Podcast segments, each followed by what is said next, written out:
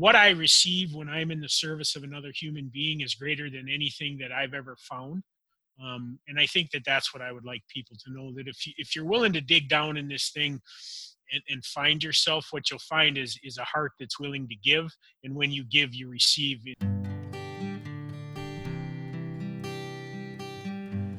Well, hello, friends of Bill W. and other friends. You have landed on Sober Speak. My name is John M.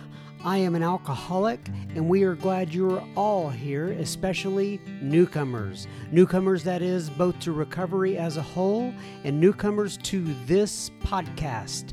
Sober Speak is a podcast about recovery centered around the twelve steps of Alcoholics Anonymous.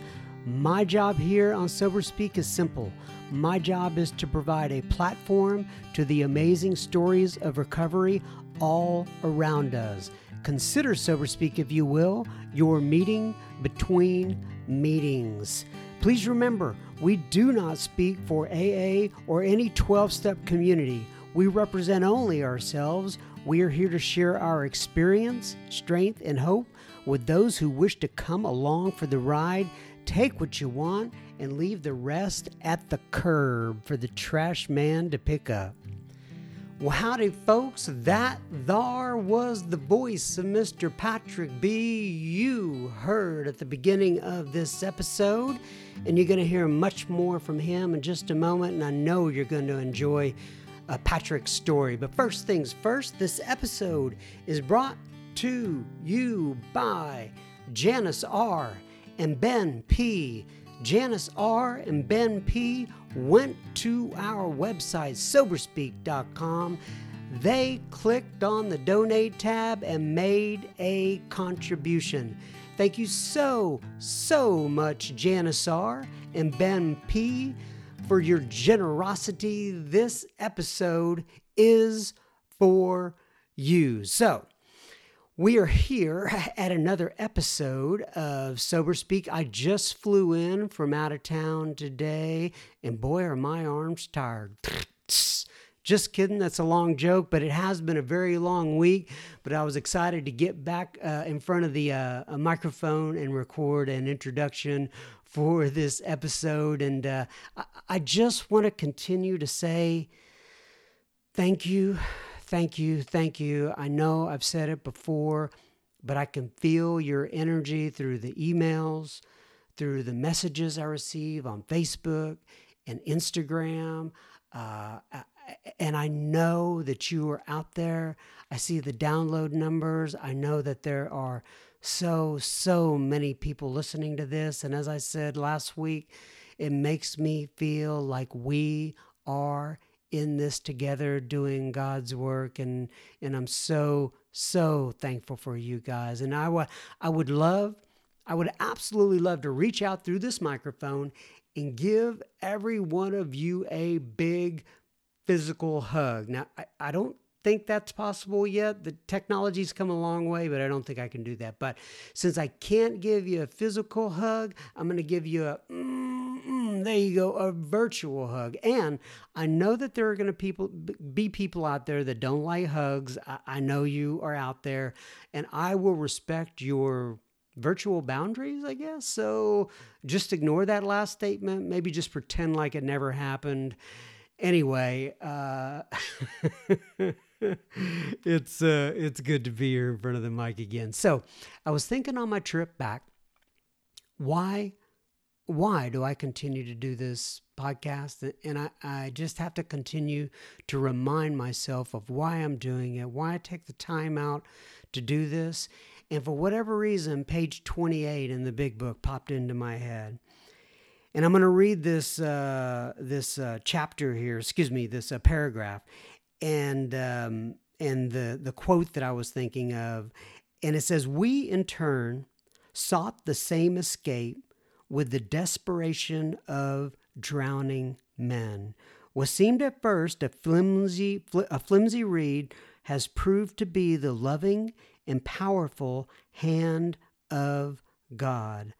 A new life has been given us, or, if you prefer, a design for living that really works."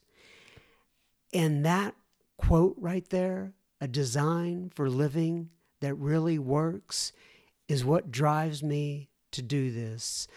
Let me put it this way. I want people to have exposure to this design for living. Uh, when I came into A A, I was absolutely scared to death, but I did notice a core group of people right off the bat that had what I wanted. I identified with them, and I wanted to be like them. All of these people, um, they they worked the steps of Alcoholics Anonymous, and they had a good working knowledge of the Big Book. I want to pass that on to others. I want to pass on what was so freely given to me with absolutely nothing expected in return. And according to my sponsor, who was part of that core group and is still my sponsor today, my only responsibility, as he put it, was to pass on that message to others. And I am, I am so, so not perfect at passing it on. But I've been doing it for now for a few twenty-four hours. And I am so thankful. I have to tell you, I am so thankful for the people that went before me and the people that continue to pass it on to me today. There's a story of a, I hope I get this right. There's a story of a little girl who went on vacation and she visited all the great cathedrals in Europe. And when she was in Europe, in visiting these cathedrals, she looked up at the stained glass and she asked somebody who was there, who are the people in the stained glass? And they commented, those are the angels. And when she returned home from visiting those cathedrals, she was asked by her friends and family what she had done while she was on vacation. And she said that she had seen the angels, and they asked her who the angels were, and she said the angels were the people who let the light in. And that's who you all have been for me. You've not been the light, but you have been the ones who let the light in and continue to let the light in. And I am so, so thankful for you and for those who came before you. Keep in mind, I would appreciate you sharing this podcast with two or three family members. Uh, either share an episode, or if it moved you, or share a uh, the uh, the the podcast as a whole. It's a great way to support the show, and I truly would appreciate it.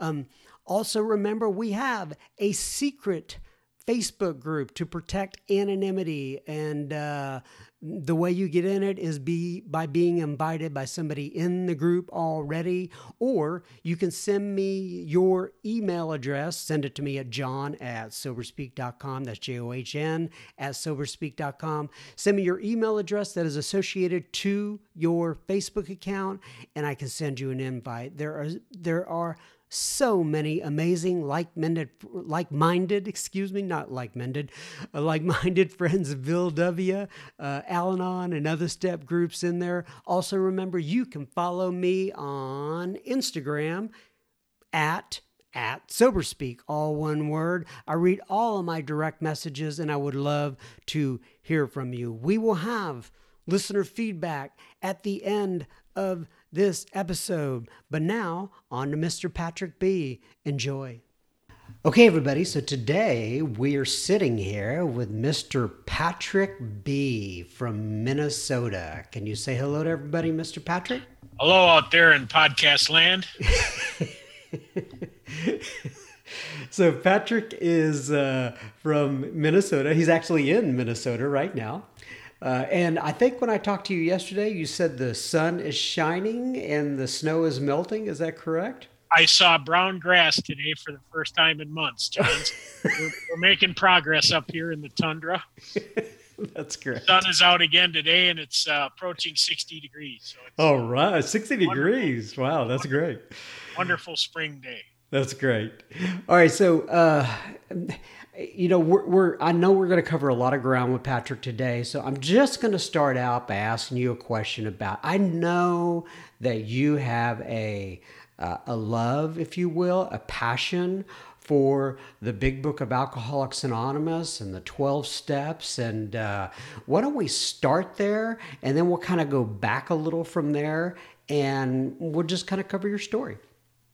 Okay. Well, I was um, I was first introduced to the twelve steps by a um, a counselor in a twenty-eight day treatment facility, my one and only treatment, um, who, after a very sort of brief intake interview, um, understood who he was looking at and handed me the book and looked me directly in the eyes and said, "This may be the only shot you have at any kind of a life."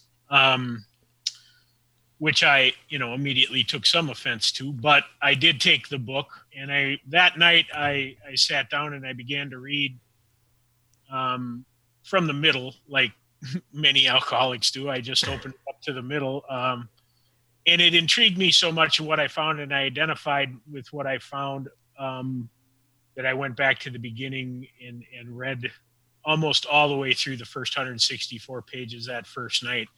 And I knew that I had found something that explained to me the nature of why I drank and used the way that I did. And and also that I, I didn't have to do it anymore if I was willing to do the work that was in the book. Now, of course, I didn't know what that entailed at the time, but it it it gave me what I think the book refers to as a mustard seed of willingness.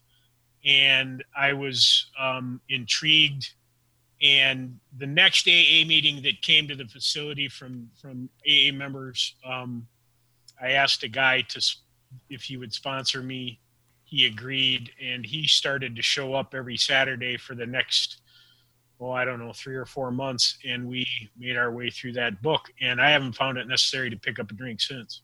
And what's your sobriety date again? My sobriety date is December twenty-second of two thousand three. Right before Christmas.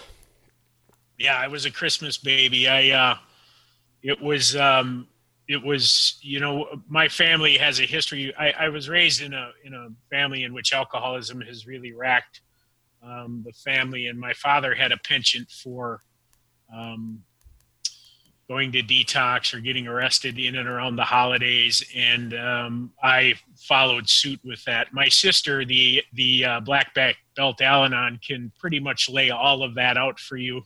Um, but um, yeah, it was the idea that, that I would ruin yet another holiday with my family. That was part of the reason. And the other reason was that I was physically expiring. So let's go back there a little bit. You talked about your family a little bit. Obviously, yep. There's some alcoholism in the family. Yes, yes, there uh, is. Do you have one sister, at least we know of? What yep. about brothers? I have uh, two brothers, both older. One is deceased. He died of alcoholism in my arms when I was seven years sober. Um, you know, he. Uh, I introduced him to this way of life, but he, he made a decision not to avail himself of it. So I had the experience of... Uh, Of walking him and his family through the end stages of his alcoholism, which was one of the most difficult periods of my recovery, but also just a level of grace and and and love that um, I never knew that I'd be able to experience in recovery. You know, I was there, I was present, I was able to show up in a way for my family that I'd never been able to show up for during that very difficult time. Um, as a young man, I watched my father drink himself to death. Um, I was twenty-three when he passed. Um, yeah, I'm fifty, fifty-nine now. Um, so it was, you know, many, many years ago, but he, uh, you know, I, I, at that time I knew that I, that, you know, I would never be an alcoholic. I just knew. I was a daily drinker at that point, of course, but I was in that phase of, of the disease in which, you know, I will never be like him. Um, and I already was, I, I know that now, uh, but there's a long history of, of alcoholism in my immediate family. I don't know much about the extended family past that. I know that my my maternal grandparents were both sober people. Um, I don't know what the drinking looked like on my father's side because I was I came along pretty late my father was forty-five when I was born, so there was a significant gap. Um, I just know that he was an alcoholic, and that in my family, um, my mother um, struggled with alcohol as well. Um, and both my brothers, my oldest brother uh, found his way to sobriety um, in a different, on a different path. He, he hasn't had a drink in thirty-five years. He is not a member of A A. Um, he went to one A A meeting at the beginning and found, found a way to achieve sobriety on his own. He did have a significant alcohol problem. He, uh, he parked his car in his living room twice. Um, so that'll, that'll indicate to you. That'll qualify you, huh? that, that, that, uh, there might've been some issues, but he found his way to sobriety, um, a long time ago. And he was actually instrumental in, in sort of, uh, getting me into a detox unit and, and treatment. Um, in the last days of my drinking as well, he was present there as well. So, so you said both your dad and your brother died of this disease. Yes, your brother I, actually I, in your arms. Yes, yes. Um, my my my father died. Uh, he had a, a car accident. Um, he was driving too slow. That was his penchant. He was driving too slow on a wintry night here in Minnesota, and uh, he was overtaken by a semi and and uh, thrown into the ditch. Um, he was under the influence at that time, but in those days you didn't, you know, uh, the disease wasn't as open. Um, and so when he went to the hospital, um, nobody in the family revealed that he was an alcoholic. So he had broken his neck, and, and during surgery, he had a grand mal seizure because of the withdrawal process. And this was the next day. It was twenty-four hours later. They stabilized him in the emergency room, and then they decided to do surgery. And because of his withdrawals, um, he had a grand mal seizure on the table and was in a persistent vegetative state for the next seven months, during which I visited him a grand total of one time, um, which will tell you where I was with selfishness and self-centeredness at the time. I was much more. You were twenty-three at the time? I, I was I was twenty-three and, and, you know, a budding alcoholic for sure. I picked up when I was thirteen, and um, I immediately dropped out of school in order to sort of surround myself with the party lifestyle. I went to work at fourteen years old so I could, so I could drink. So, and going back to your brother again, I think you said you were ten months sober when he passed. I was, I was, I was seven years sober. You were seven years. I'm sorry. Apologize. Yep, seven years sober. Yep. So walk me through that experience a little bit, and with the family, and uh, sure. what that meant to you.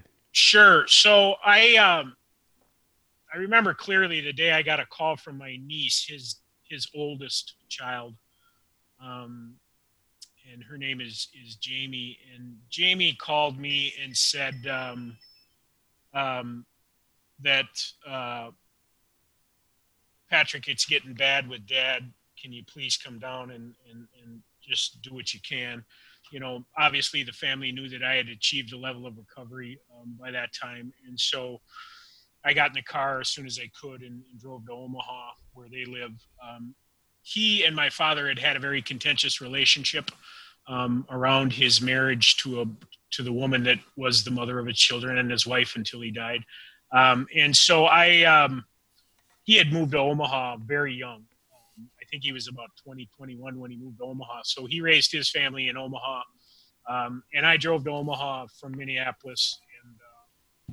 My brother had already been diagnosed with liver failure at that point, and that was that began sort of a two-year, two-and-a-half-year walk um, to the end for him.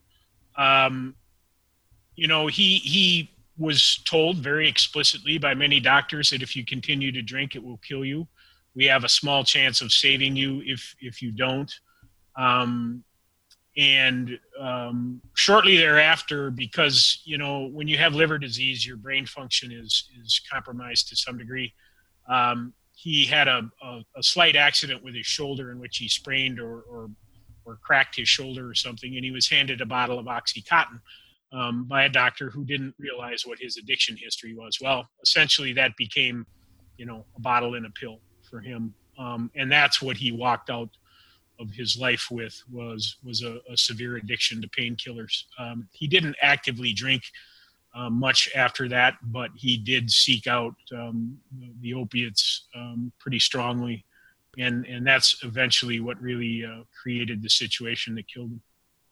And you said you dropped out of school at thirteen. Is that right? I did. I dropped out of school when I was thirteen years old.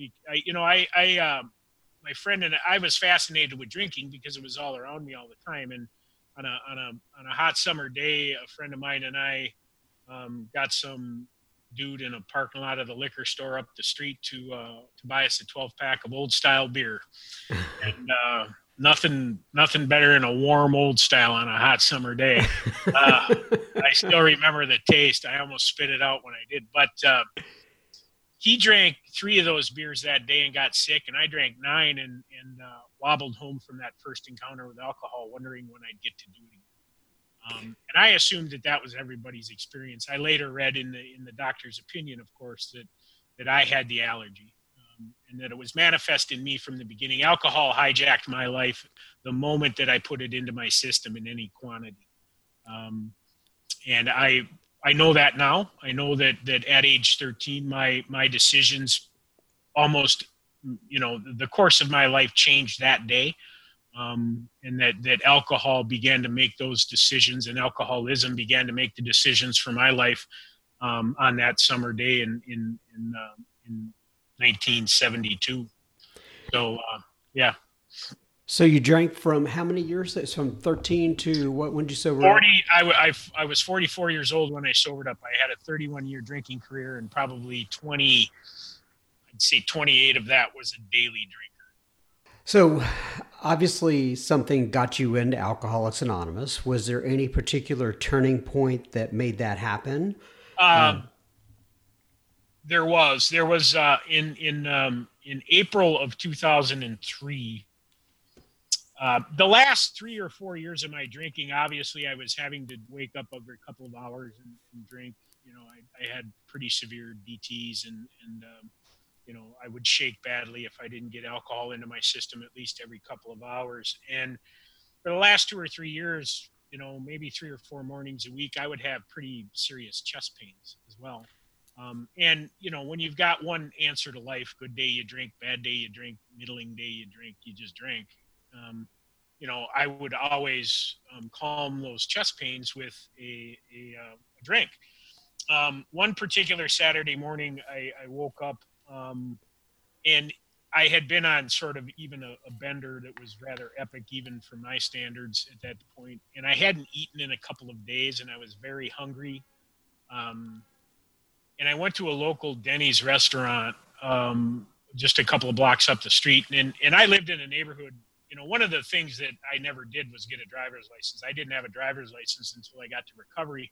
And I never drove a car because when I was young, I saw my friends going to jail, um, and for drinking and driving. And it wasn't the idea of going to jail that bothered me. It was the fact that maybe I wouldn't get to drink if I did go to jail. So, so I never got a driver's license when I was young. So I lived in a neighborhood in which I could walk to everything I could, I could find. I could walk to my job. I could walk to the, to the mailbox. And, and this will just indicate to you the level in which alcohol was really constructed my life and alcoholism, um, that all of my decisions about where I lived and in, in, in the neighborhood, in the city, um, and where I worked, I worked in a bar for, you know, I worked in bars for twenty some odd years, um, was made around alcohol. But this particular day, I, uh, I went in and ate, but I, I made a kind of a grave mistake for, for me. And I, I didn't get a drink in me that morning until, um, it was, well, it, as it turns out, it was too late. Um, walking home from that breakfast, um, my chest and, and, um, left, my left arm started to go numb. Um, and my chest started to lock up in a way that it previously hadn't. It was really serious. And I knew kind of that the jig was up. You know, when you've watched thirty thousand hours of television with a drink in your hand, as I had, um, over the years, you, right. become, you become a medical expert. That's I, don't right. know, I don't know if you knew that, but uh, I'm not a doctor, but I play uh, one on T V. Exactly. Uh, I was playing one on T V that day, and uh, I knew what was going on. So, um, and I also knew that I needed to call nine one one because it was real serious. But but when I got home, I think you can predict what I did before I called nine one one. That's the level of, I had a drink. I needed a drink. So I took a drink and I called nine one one, and they took me to the hospital.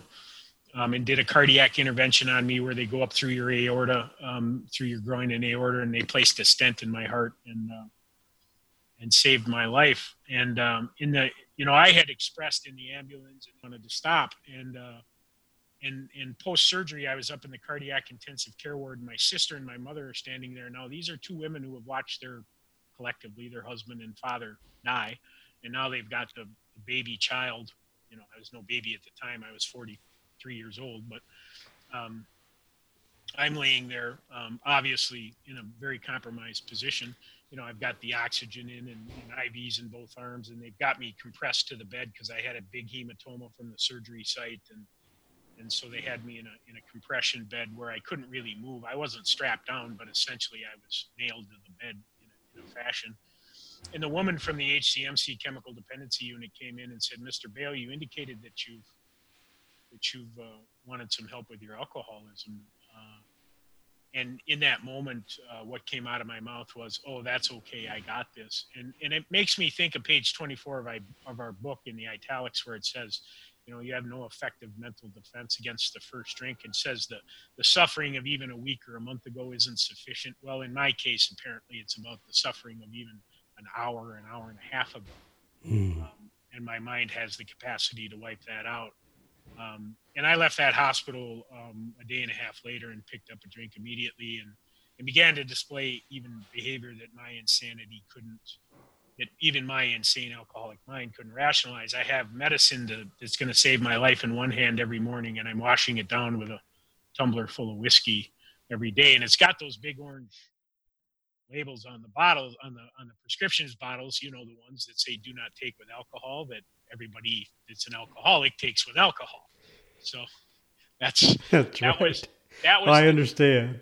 And, and, you know, so there was a nine month period of, of, of this where I knew that if I continued to drink, I was going to die, but I couldn't stop drinking. And, and I believe that I, I really began to have the essence of my first step experience, uh, in those nine months. I had some indication that I was powerless over alcohol, but, but you weren't going to convince me that my life was unmanageable, because I was always able to keep a roof over my head, even if I was lying, cheating, stealing, and do to do it.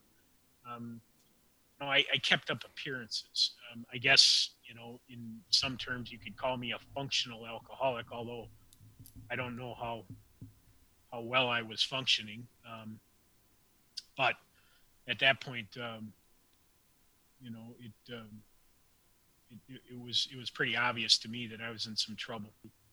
Okay, Patrick. So that was the nine month period between when you, when you had your heart attack and when you got sober, from eight, April, two thousand three, yeah, up until when you got sober up at D- December twenty-second. So was there anything, do you, do you remember your first meeting on December twenty-second? I, I, I, I remember my first meeting very vividly. On December eighteenth of two thousand three, the last month of my drinking, I had been sitting at my kitchen table with a loaded shotgun and a bottle of whiskey, kind of trying to find that golden spot where I could, my, uh, my, you know, I could, I could get that thing in my mouth and, and do what I never really wanted to do. I was, I was one of those guys that would tell you he wanted to kill himself, but the truth is, is I just wanted the pain to stop. I really didn't want to die. I, I just didn't want to drink anymore. Um, and for about that last month, and, and, you got to remember, John, this last year of this is really kind of hazy for me. A lot of this has been reported to me. It's not really recall, because I was in sort of a, a an extended blackout, um, not necessarily even from intoxication, but just the despondency and the depression of, of where I was. Um, my sister reported to me that on the eighteenth of December in two thousand three that I had uh, placed a call to my older brother. And he came over, and he was a, he was a, I had mentioned earlier, he was a Vietnam War vet. So he immediately cleared the shotgun from the room, um, and cleared the gun out of it because it was loaded, um, and called her. And, you know, my assumption at the time was that they were both going to help me. And in my, my sick mind at the time, help would have been, you know, a nice large check and a ride to the liquor store and a carton of cigarettes and a pat on the back and, you know, a little bit of encouragement that, hey, you'll be okay. Well, my sister's been in a member of Al-Anon since she was eighteen years old, and she's well into her sixties now. So you can imagine the the level of black beltedness that she was carrying at the time. Um, and growing up in that alcoholic home, she and I were like peas and carrots. Both my brothers were out of the home when most of my father's really serious, bad alcoholism was happening. And, and she and I caught the brunt of that. And we were like peas and carrots. You know, when it was her turn in the barrel, I'd stand for her. And when it was my turn in the barrel, she'd stand for me. And and it was probably the only relationship in my life, John, that I wouldn't be able to just openly disregard if you told me that my drinking was a problem. And she looked me right in the eye and, and said what I, at the time, what I thought was the cruelest thing in the world, but I now know, having done my amends with her, that it was one of the hardest things she's ever said to anyone. She said to me that night, "Patrick, if you don't do something about your drinking, um, I, I, I can never speak to you again." Um, and I knew she meant it. I, I just knew she meant it.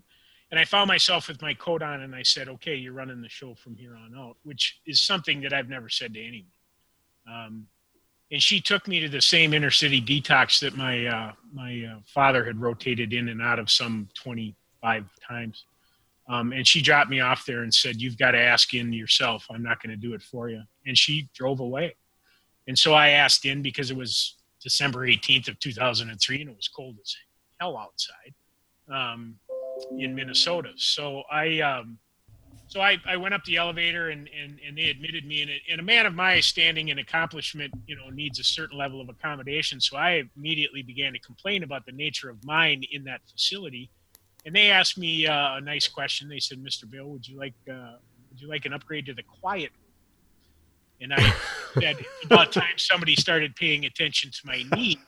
And they uh, they placed me in what essentially was a broom closet with sort of a urine-smelling uh, mat on the floor, and gave me a big hypo of something or other, and uh, and so I wouldn't seize up on them, and locked the door. There was a little observation slot in the in the door that would open up every hour and look and see if I was still breathing, but that was the extent that they wanted to deal with me and my uh, my needs that night. And the next morning, I there was a uh, an audible knock on the door, and, and the next day it was a, it would have been a Saturday, and it was in the afternoon. They said, "Patrick," or early evening, "Patrick, Alcoholics Anonymous is here. Do you want to go to the meeting?" Now, I wouldn't give you a plug nickel for A A at the time because I had watched my father rotate in and out of A A for many years, and he obviously died from the disease. So having an opinion about an experience I hadn't had yet, um, I I just dismissed Alcoholics Anonymous as having any any you know effect or or good uh, intention. Do you remember any sort of feedback that your father had regarding his uh, experience? You know, I in do. Alcoholics? In the eighties, I remember him and my mother talking about it. My mother would ask him, "John, how are the meetings?" And and this was a time in Minnesota when the Big Book wasn't really actively engaged in A A. The treatment centers were blossoming.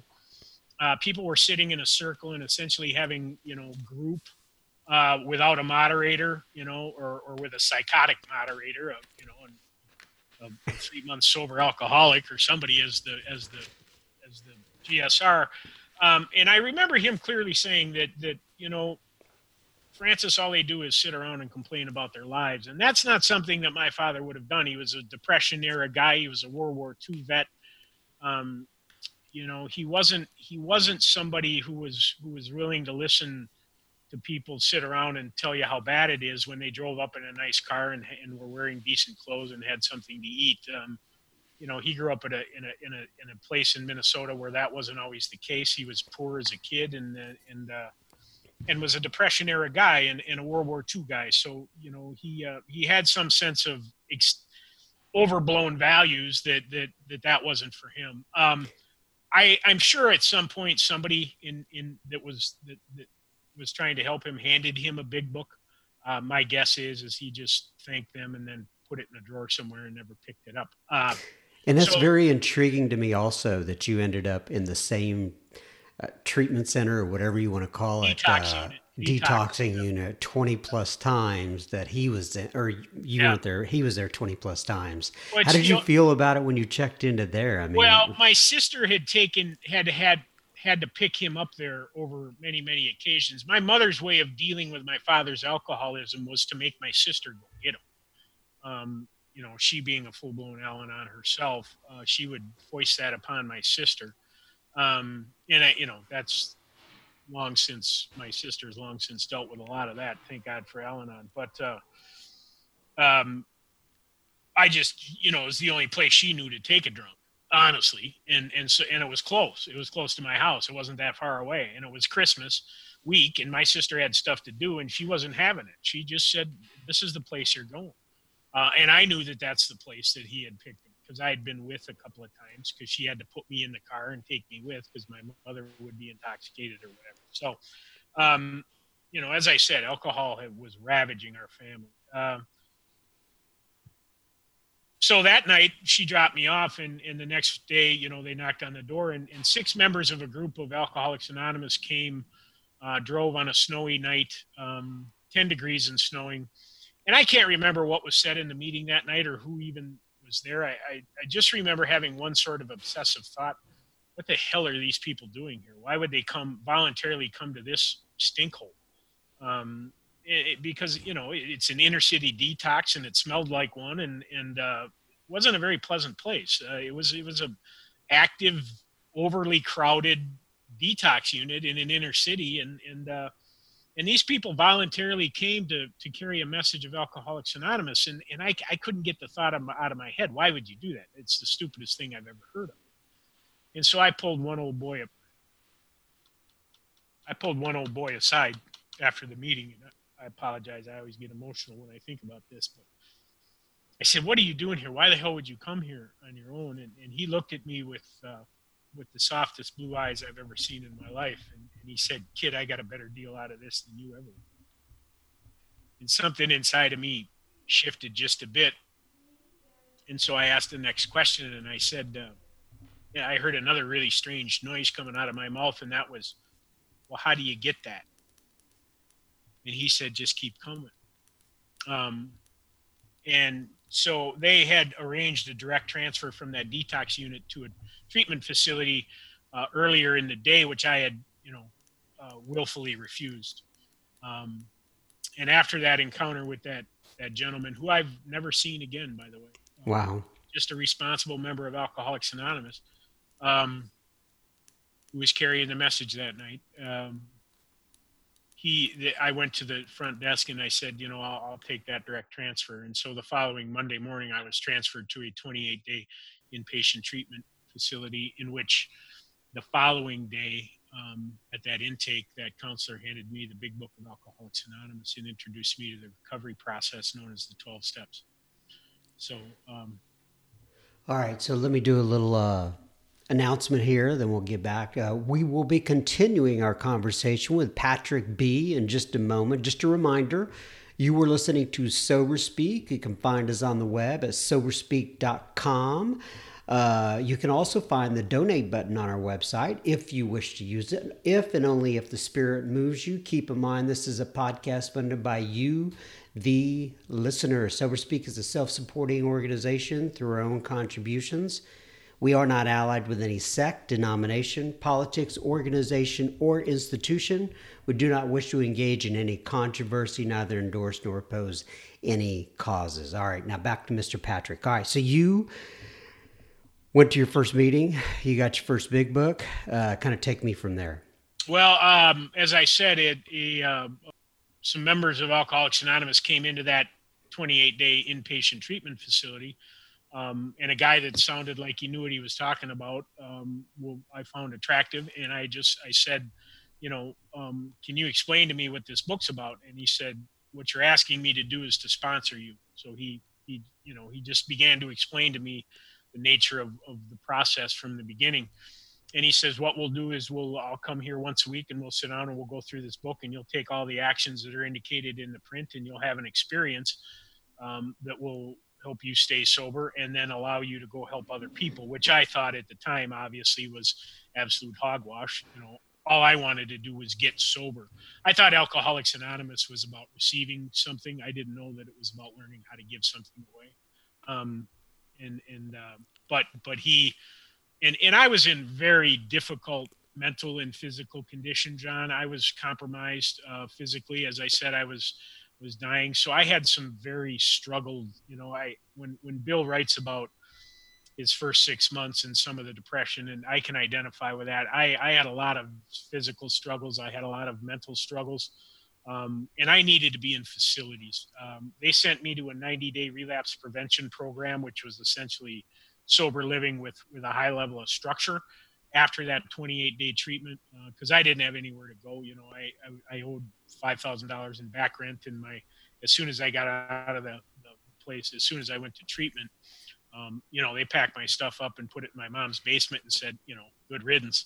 Um, so, um, you know, I needed that ninety day bed. And then from there, they recommended that I go to sober living. And I, I, I, you know, having nowhere else to go, I agreed to that too. And I needed every minute of, of those structured environments and able to be put together a recovery routine. And, and, you know, I started to go to four or five meetings a week. Um, and, and I became sort of an enthusiastic member of Alcoholics Anonymous. Um, it was really a, a, a, a, a, a time in my life when I could reorient myself to what it was I knew. Um, I was struck with the spirit of service almost immediately.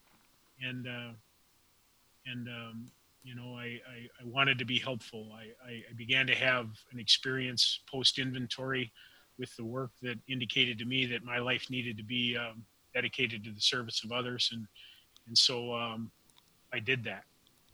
You know, early on in that process of sober living, I, having this orientation, I, I decided that I would seek employment. And having been unemployable for about the last five years of my drinking, I realized pretty quickly that I had, I had very um, limited skills to, to operate in the world. Um, I was a high school dropout. Um, so I woke up at forty-four years old with no marketable job skill, no education, and, and a, you know, um, a very serious case of, of uh, post-acute withdrawal and, and alcoholism. Um, And Alcoholics Anonymous really put me back on my feet and allowed me to, to begin to get my education. I, I got my G E D while I was living in that sober house, um, and I started college while I was there as well. And I also started working in the treatment business. Uh, I went back to that ninety-day treatment facility and got a job as a C D tech. My first job at forty-five years old as a member of Alcoholics Anonymous was for seven dollars and twenty cents an hour. And I worked an overnight shift um, in a treatment center with uh, where it was me, a set of keys, a telephone, and thirty guys in early recovery. And I started that job at eighteen months sober. And at eighteen months sober, I was a guy who would who would cheerfully beat you over the head with the Big Book. I was a bit too enthusiastic yeah, I understand. on the program. I, I uh, that being said, I think that that enthusiasm is what uh, initially kept me sober. I don't know how many, you know, I sponsored a lot of guys early on, and I don't know how many of them made it, but I know I did. So I understand, you know, I've always said I'd rather people be a little too enthusiastic as opposed to less enthusiastic, because you can, you can turn it back, but it's hard to ramp it up, so to speak. And the early years of my recovery were um, were interesting. You know, I, I um, my my mother was diagnosed with Alzheimer's when I was about six months sober. Um, and, uh, so that began that progression, and my sister was sort of in charge of that. And, and, and, but I was able to participate, and I was able to make amends with my mother, um, before, you know, she, her memory went too bad. So my relationship with her was restored to some degree, and I was able to participate at the level I was able to participate. I mean, it, I look back on it now and wish I could have done more. Um, that being said, I did, I did what I could at the time, uh, as far as helping out with, with my mom. I was able to really help out with, with cleaning out her house when we moved her to a care facility. I was able to arrange some of that stuff and participate. And I remember my sister just being very grateful that, that I was finally sort of back a contributing member of the family. Um, she did pass away at, when I was two and a half years sober, and that was a difficult experience. Um, and my health condition continued to sort of, um, improve and then deteriorate. And at five years sober, it was determined that I needed a triple bypass. Um, and, and I, uh, I was able to navigate that process, uh, where they split your sternum with a bone saw. I was able to navigate that process and with, and do it sober. I was accountable about the pain meds.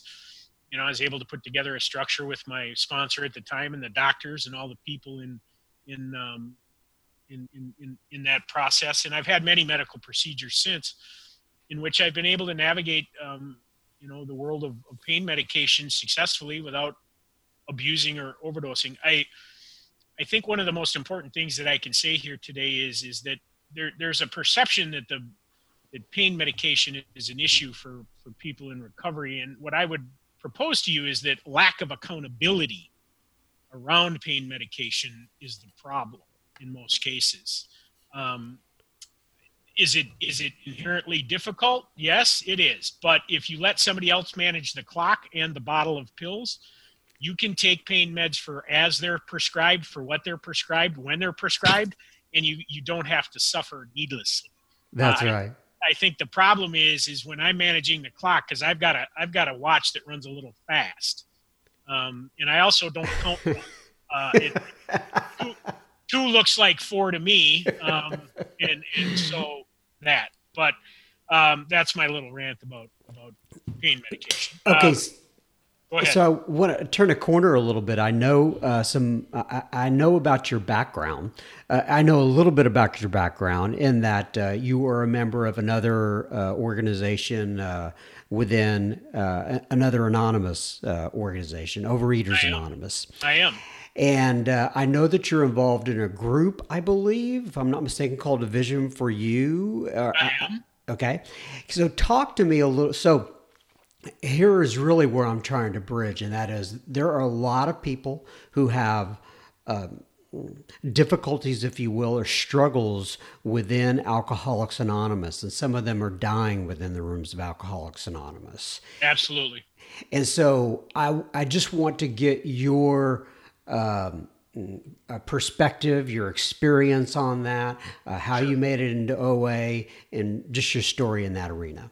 Um, I would, I would love to share that with you. It turns out, John, that food was probably my first drug. Um, I clearly remember getting caught stealing a candy bar out of a grocery store when I was about four years old. And, and most people would think that's just a mis- mischievous kid. Um, but I went back and figured out how to do it without getting caught. And I did it almost every day as long as I needed to. Uh, I had an addiction to sugar, um, or very early on in my life. And then I discovered beverage alcohol would do what I needed it to do, change my internal condition quicker. And, and, and, and I sort of did a combo dance with food and alcohol. Alcohol presented as the primary problem, because it turns out when you get drunk, you do a bunch of stupid stuff. When you, when you overeat, you just kind of go to sleep or do whatever. You don't do the dumb stuff. So alcohol was always assumed to be my problem, but I had a problem with food and weight my whole life. I was always about fifty to sixty pounds overweight.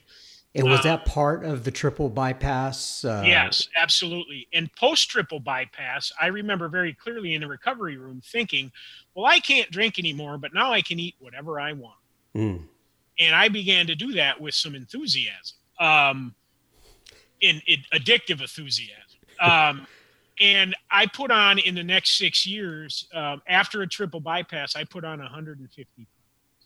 Now, I don't know any cardiologists that recommend adding one hundred fifty pounds to a to a, a post-bypass recovery process, but that's the way it ended up looking for me. And in two thousand fifteen, I was at the uh, International Alcoholics Anonymous Convention, weighing three hundred eighty-five pounds and unable to really navigate the convention center in Atlanta, which was huge, just a giant place. Um, successfully on my feet. I couldn't walk more than five hundred or one thousand feet at a time without needing to rest. Um, but if you asked me at the time, and if you asked me during that period of time in the rooms how I was doing, my report to you would be that I'm fine, I'm fine, I'm fine. And the truth was is that my spiritual condition was degrading. I wasn't practicing the principles of, of, of uh, ten, eleven, and twelve in my life with any sort of um, rigor. Um, you know, if, if things got really bad, I'd, I'd shoot out a quick inventory and call my sponsor, but I, I didn't really have a prayer and meditative life. Um, I was carrying the message because that made me appear to be a responsible A A member. And for me, I'm the actor who leads a double life, and I can do that in Alcoholics Anonymous. Um, I think we've got rooms full of people who are attached to their time. Um, and, and the time can be the, the enemy of the alcoholic, in, in my opinion, in my experience. Um, I got, I got hooked to the idea that I had multiple years and double digit years, and, and that I wasn't supposed to be suffering or struggling with anything. I was supposed to represent something other than just being a garden variety alcoholic who may have other struggles. Um, so at the two thousand fifteen um, International A A Convention, I was sitting on a bench, sweating profusely and, and um, you know, kind of wheezing from, from having efforted some walk. Um, and an acquaintance of mine who I'd met at many, uh, many conventions over the years um, approached me and, and we hugged, and her husband was there, and he said, "Hey, you know, sit with her for a minute. Um, I'm going to go get us some coffee and a sandwich for those two." Um, I had just finished a, a, I don't know, a pizza by myself or something. I don't know what, but anyway. Um, so she sat down with me, and she, she looked at me and, and, and she asked me how I was doing. And I said, fine. And, you know, um, she looked me straight in the eye and, and said, uh, "You're full of bleep." Uh, and I broke, um, right there. And, and she began to twelve step me into the fellowship of, of Overeaters Anonymous. At the time, I didn't know that she was a member of Alcoholic or Overeaters Anonymous. I had always assumed she was an A A uh, person, but she came to A A convention because she liked to talk about the Big Book. She liked the enthusiasm. She liked the fellowship, and her husband was an, a member of Alcoholics Anonymous in recovery, but she was a, a member of um, this, this uh, fellowship called Overeaters Anonymous. Uh, she told me about A Vision for You, which is a Big Book, an online and on phone Big Book um, meeting that happens on a daily basis, seven days a week. Um, it, it's a very vibrant um, speaker-based meeting uh, in which they typically get somewhere in the neighborhood of three to seven hundred participants on a daily basis, depending on which call you get on. There's two different times. It's, uh, it's A Vision for You, uh, O A, A Vision for You is the website. If you just Google that, you'll find it. And it's it's a Big Book based um, part of the fellowship. And every two years they have a convention. Um, the way I was introduced to you is through a tape. Uh, I was asked to speak at their convention uh, a little over a year ago. Yep, um, and Mary Jo got me in contact yep, with you. Yep, mm-hmm. and Mary Jo got, um, Kathy Jo, I think, got you. Kathy Jo, I apologize, Kathy, yes. Yep, Kathy Jo got you in touch with with me um, based on that recording. Um, but I, uh, I went home from that encounter, and initially, of course, like any good um, addict or alcoholic, I, I resisted taking direction. Um, and I overate. I continued to just eat the way I'd been eating for about another month. And then I hit a level of desperation around it that was similar to the bottom that I hit with alcohol. I, I knew I was killing myself. I had, I, by this time I developed type two diabetes in a pretty serious way. And medical indicators were, were that I was, you know, on my way to dying. And, and again, I'll say to you, John, you know, I'm a guy that'll report to you that I want to die, but the truth is that I don't want to die. I just want the pain to stop. Um, and, and food had helped me treat my internal condition after my, you know, I, I had some grief. I had at year four, I had a couple of sponsees die. Uh, year two and a half, I had my mother die. At year seven, I had my brother die in my arms. I had some unresolved stuff that I was just trying to tough out. And I thought working the steps would treat everything. Well, what working the steps does is keep us sober and allow us to go out to these other qualified people in the world to deal with maybe some of the other stuff. Um, and I wasn't doing that. And that's why I think the food was, was, was such, was, was so um, prominent in, in my life. Um, I can't, so back to how I got into O A, I came home, and it turns out my home group's about a mile and a half from my house. I'm, in a, I'm in a version of Alcoholic or Overeaters Anonymous called O A How, which is a very rigorous um, Big Book based version of it. We we adhere um, very strictly to a food plan that's given to us by a nutritionist. I report my food on a daily basis. I do an assignment out of the A A literature every day uh, that I report to my uh, sponsor.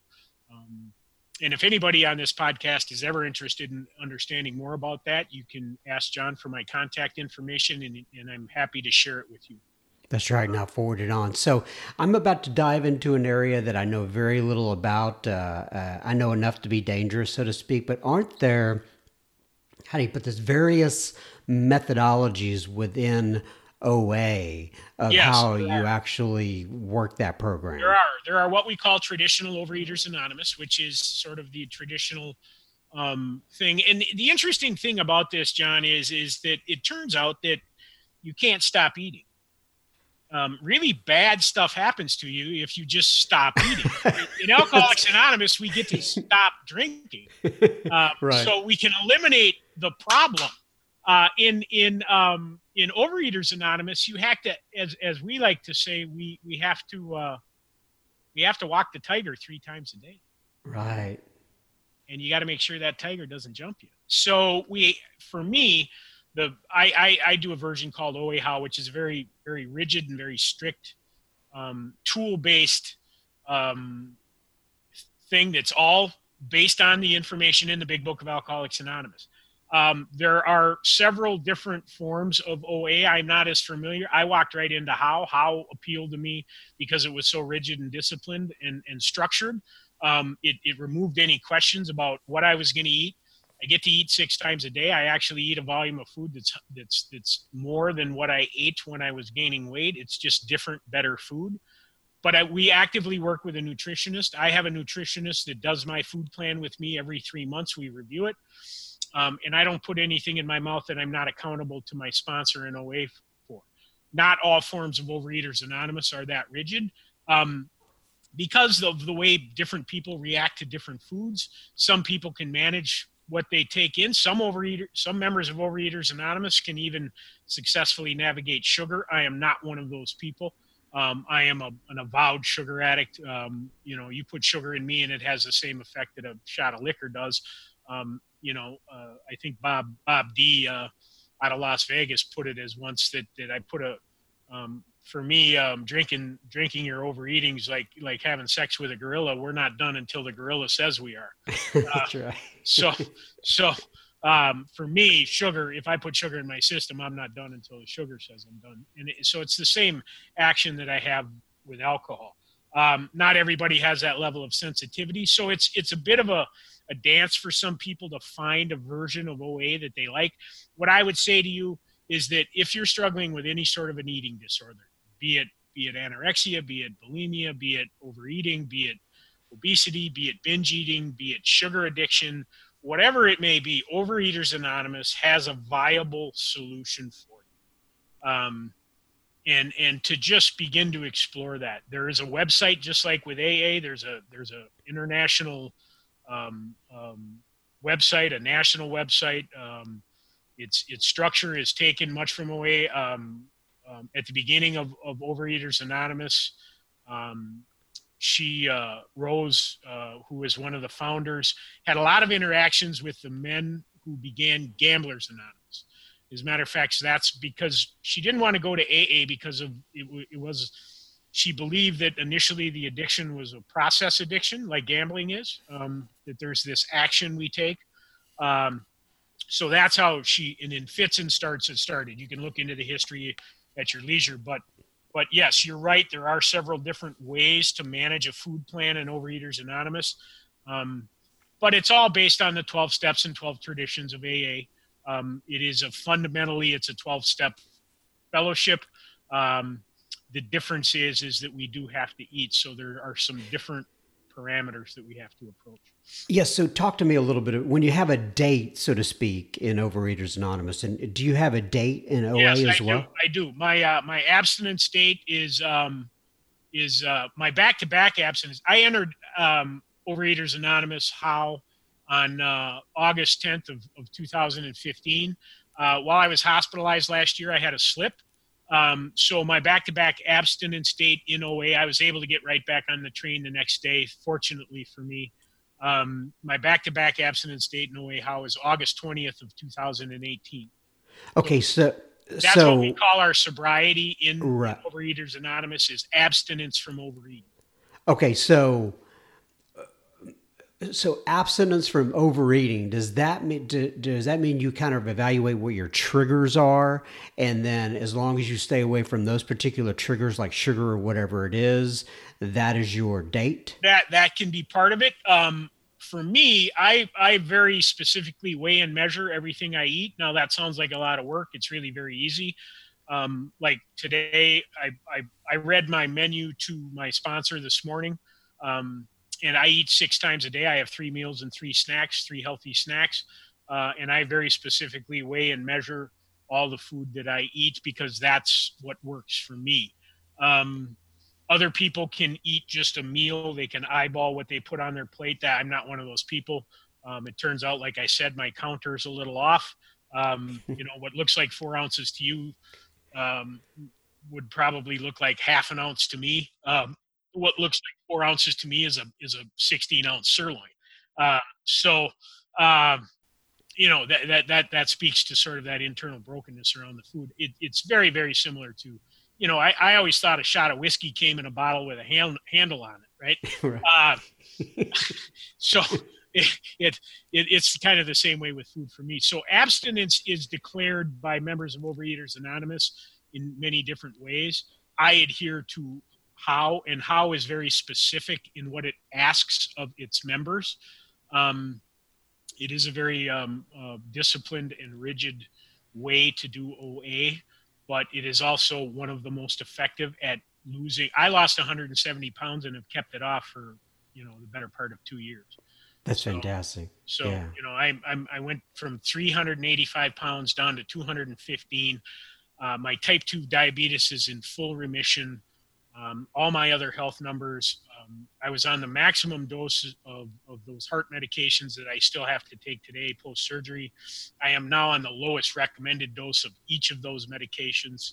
Um, and, and more importantly, I think um, I've I've achieved a level, level of spiritual fitness be, through working this rigorous um, ten, step, ten, eleven, and twelve process that we do in O A How. Um, that is different. I thought I had reached some spiritual fitness in A A. I was mistaken. Um, I now know what it feels like to be truly free and to have um, a meaningful, fulfilling relationship with a power greater than myself, um, and, and to be fully present to my life and to other people's lives, more importantly. Um, it's improved my ability to, to effectively execute my profession.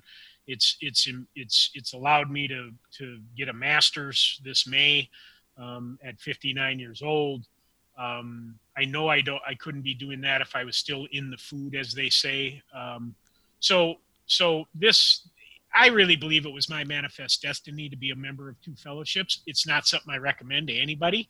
Um, if you think me having to go to O A at eleven years sober in A A was my idea, you're out of your mind. And if you think I wasn't a little cranky about it for about six months, you're out of your mind. Um, but I kept, I, I went because I knew they had something that, that I wanted, which was that freedom that they spoke of. I am an active member of both fellowships. Um, I, I have maintained my my my good standing in both fellowships, and what that looks like is I have a home group group in each that I attend each week. I sponsor people in each. I read the Big Book with other people in each, and I participate in efforts like this to carry the message in each. Um, Very nice. Yeah. So one other question. That picture behind you? Yes. What is that picture? That is uh, a photograph of Miles Davis. That's who um, that is. Yes. The, the very famous um, jazz trumpeter who is one of my heroes. I'm, I'm a big music aficionado. Um, and that's a, that's a photo. I've had that. Oh God, I bet I've had that for at least thirty years. Um, and it was taken by Anton Corbin, which is the name across the top, but yeah, it's a photograph of, of, uh, of Miles Davis. Yeah. I love the photo. It de- definitely yeah. draws you in. Yes, you just yeah. to think about those eyes, those Miles had quite a gaze. Um, And, and, and, you know, if he shot that gaze at you, you, you knew something was up, but, uh, but yeah, he was, he was one of my heroes. I was able to see him live, play live on a, on a, on a number of occasions as a younger man. So I'm, uh, I'm grateful that I have that. So on a more personal note, what would be one thing you believe that people may not know about you that may be uh, something they would like to know? That at my core, What what recovery did for me was bring out the innocence of a helpful little boy. You know, little kids want to help each other, right? They, they have a natural, they can be mean, but they can be, there, there's there's always this help. I had a helpfulness when I was a young when I was a young kid, and, and alcoholism beat that down. And what it, what it what it's done for me is bring out that enthusiastic, helpful boy. I'm of service in a in a number of different ways in my life. I'm in service at my college. I'm in service in my work. I sleep in the service of others. I have a little overnight side hustle job that I do that that where I actually sleep in a mental health facility for emergency calls. Um, you know, I I'm, I'm just able to be that that I really love being of service and and helping other people. Um, not just in my fellowships as a, as a, as an idea of rote, but that really that's where my heart is, is that what I receive when I'm in the service of another human being is greater than anything that I've ever found. Um, and I think that that's what I would like people to know, that if you, if you're willing to dig down in this thing and, and find yourself, what you'll find is, is a heart that's willing to give. And when you give, you receive in, in, in at a high level. God bless you, Patrick. This has been a uh, a most, most enjoyable conversation. Thank you, John. I've I know that as well. Good, good. Uh, I know that uh, uh, the listeners uh, in all corners of the world are going to enjoy this. I sure do appreciate you coming on today. God bless you, my friend. You're welcome. So what'd you think about Mister Patrick there? I think he is an incredible soul with an incredible spirit, and uh, I just so did appreciate spending time with him. So feel free to reach out to me at John, J O H N, at sober speak dot com. I would love to hear from you about Patrick and or any of the other speakers. So now let's get on to a little bit of listener feedback and wrap this one up for the week. Tracy writes in on Instagram. She says, listen to you every night since I found you. Love the format. Sober nine years and just started going to meetings in November. Hello from Phoenix. Tracy, well, sober nine years and just started going to meetings. I would love to hear what life is like either before and after going to meetings and what that first nine years was like, Miss Tracy. Write back to me. Let me know. All right. Beverly writes in and she says, hi, John. Just listen to Gary K. All I can say is wow. W O W in all cap letters with an exclamation mo- exclamation point. I was mesmerized. I will be listening to him again and again, and maybe after that, exclamation point. Anyway, yeah, Gary K is uh, quite the treat. I'm so glad you enjoyed uh, listening to Gary uh, Beverly. Uh, Matt S. writes in, and Matt says, my name is Matthew S. Two years ago, I was married, three kids, a house, and all the nice things that went with it. Today, I am divorced, have my kids fifty percent of the time, and I'm living in an apartment. I just recently got a job, and I am honestly seven, eleven days sober. Oh, wow, Matt. I was sober prior for almost a month, but had one beer. I was so mad at myself for starting over, and I'm done. With my divorce and losing my job, I went back into a deep spin of alcoholism. My alcoholism was always there, but it ramped up and dumped me right on my head on the way to a rock bottom. I am new to A A and your podcast. I'm starting with the A A meetings, and I'm also part of a Dad's Alliance group that helps me tremendously. I am excited about the future. Your podcast helps me until I can get to the, quote, next meeting, unquote, when I have my kids or I can't get away.